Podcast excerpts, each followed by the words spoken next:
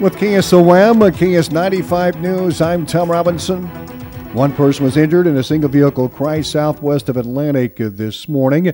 Cass County Chief Deputy John Westring tells KSOM KS 95 News that the accident happened at 6:35 a.m.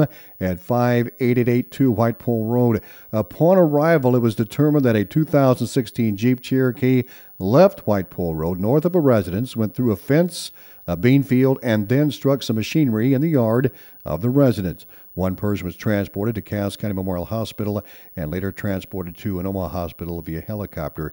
No other information is available at this time. Red Oak Police arrested 53 year old Fred Francis Welch IV of Red Oak on a Montgomery County warrant for failure to appear on a charge of OWI first offense and possession of a controlled substance. Officers transported Welch IV to the Montgomery County Jail and held him on a $5,000 bond. And the Montgomery County Sheriff's Office arrested an Elliott man twice for driving while revoked. On Tuesday, deputies arrested 43 year old Jeffrey Christopher Potter of Elliott on a Mills County warrant for failure to appear for driving while revoked. Deputies transported Potter to the Mills County line and turned him over to Mills County authorities. Deputies arrested Potter again early this morning for driving while revoked following a traffic stop in the 1000 block of 110th Street. And during that investigation, authorities arrested Potter for driving while barred and transported him to the Montgomery County Jail and held him on no bond. Well, the Cass County Recorder's Office and the Cass County Veterans Affairs Office want to ensure all veterans that recording or requesting military records is always free of charge.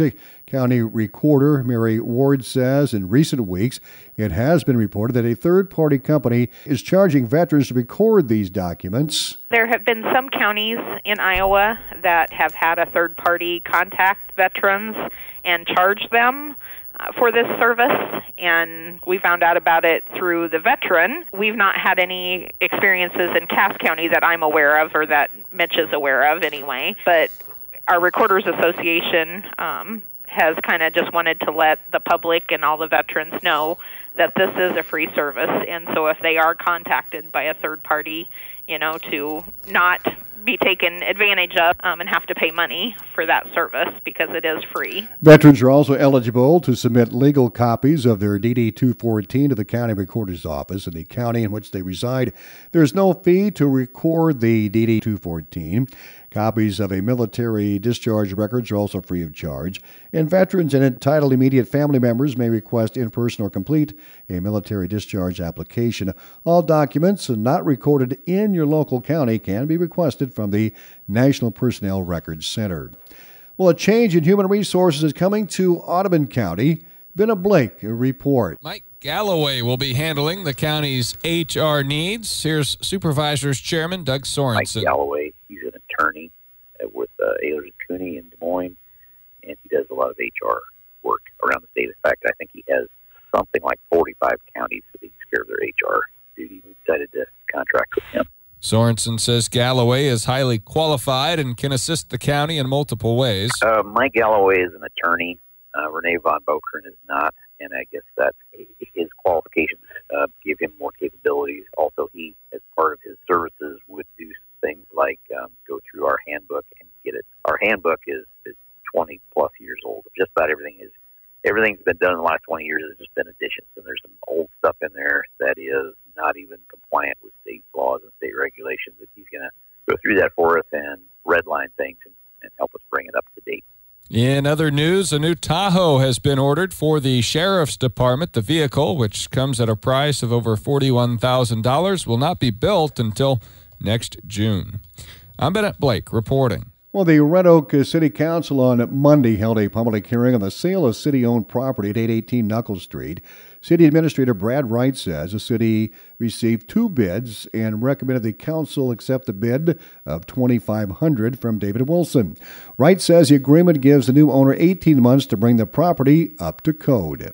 I guess the way we've talked about it and looked at it in the past, and again, a lot of times we give 12 months this time. We've got it in her. We've agreed to an 18 month. That's been the discussion up front as they bid on this because of the sky, the size and the scope of the project. Is a big house, needs a lot of work. Uh, this house is set in this condition for years and years and years. So I guess, in my opinion, up to the council, it's a no lose situation for us. We're giving them 18 months to get out of the code. They're going to start investing time and money and doing so and working on it. And, and I'm confident this gentleman will get that accomplished.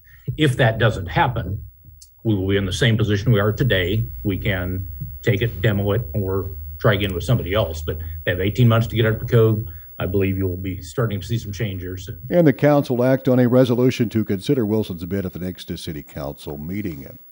Well, the Adair Board of Supervisors this morning approved the election incident response plan. Mandy Billings has this report. Adair County Auditor Mandy Berg said this is a new plan that Elections Deputy Josh Nelson put together. She said it is confidential, so it is not public record.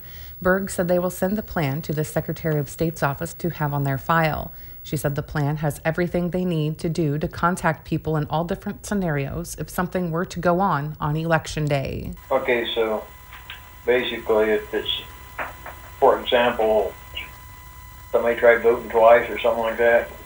There are things like that, but it's mainly covers like emergency things, like if there was an active shooter, if there was, um, A hurricane. yeah, I mean, if there's fire, if there's, and there, there is like election it's a failure and cybersecurity threat and things like that in there. The plan will be updated yearly. In other news, the supervisors approved the resignation of a Jefferson Township clerk.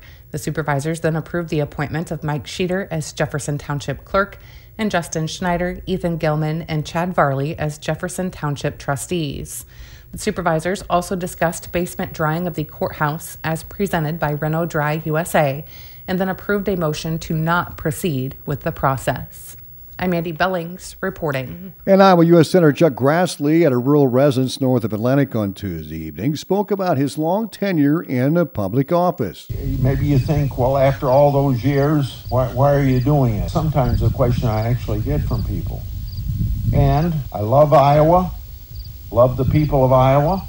I like, love the work that I'm doing for them. Try to work hard at it. You pay me a lot of money. I should work hard to earn it. And uh, that's that's what it is. It's service to the people of Iowa. And the senator says a part of his work is touring all 99 counties. When we're out in session, I travel the counties, as you know about my 99 county tour, where I go have a Q&A, not just like Bob Dole says, Grassley drives through the county and smells the flowers. I actually stop and have a meeting with Iowa.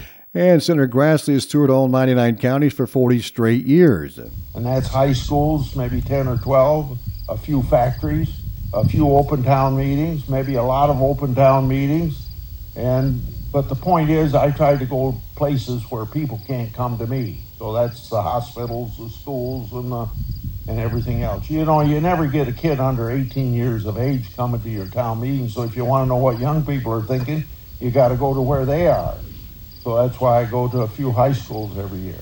Grassley says he had not missed a vote until November of 2020 when he had COVID. 8,927 times without missing a vote. He speaks of 2,000 senators serving the U.S. Senate. He holds a record for consecutive votes cast going back to 1789. Now, his work in Washington, D.C. talks about his cattle bill that has come out of committee to get uh, cattle at a fair market price. Grassley's also working on a bipartisan bill taking on big tech antitrust bill and to limit the price increase of prescription drugs year over year to no more than the CPI. The Iowa senator is seeking his eighth term in office. The longtime incumbent is running against Democrat Admiral Mike Franken. In a Des Moines Register poll released in August, Grassley held a 47 to 39 point lead over Franken. And the Mega Millions lottery jackpot is getting bigger again, just like it has every drawing since the end of July.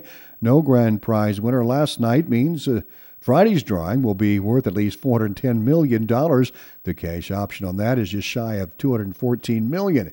Meanwhile, there's another $353 million up for grabs in tonight's big Powerball drawing. I'm Tom Robinson. Have a great afternoon.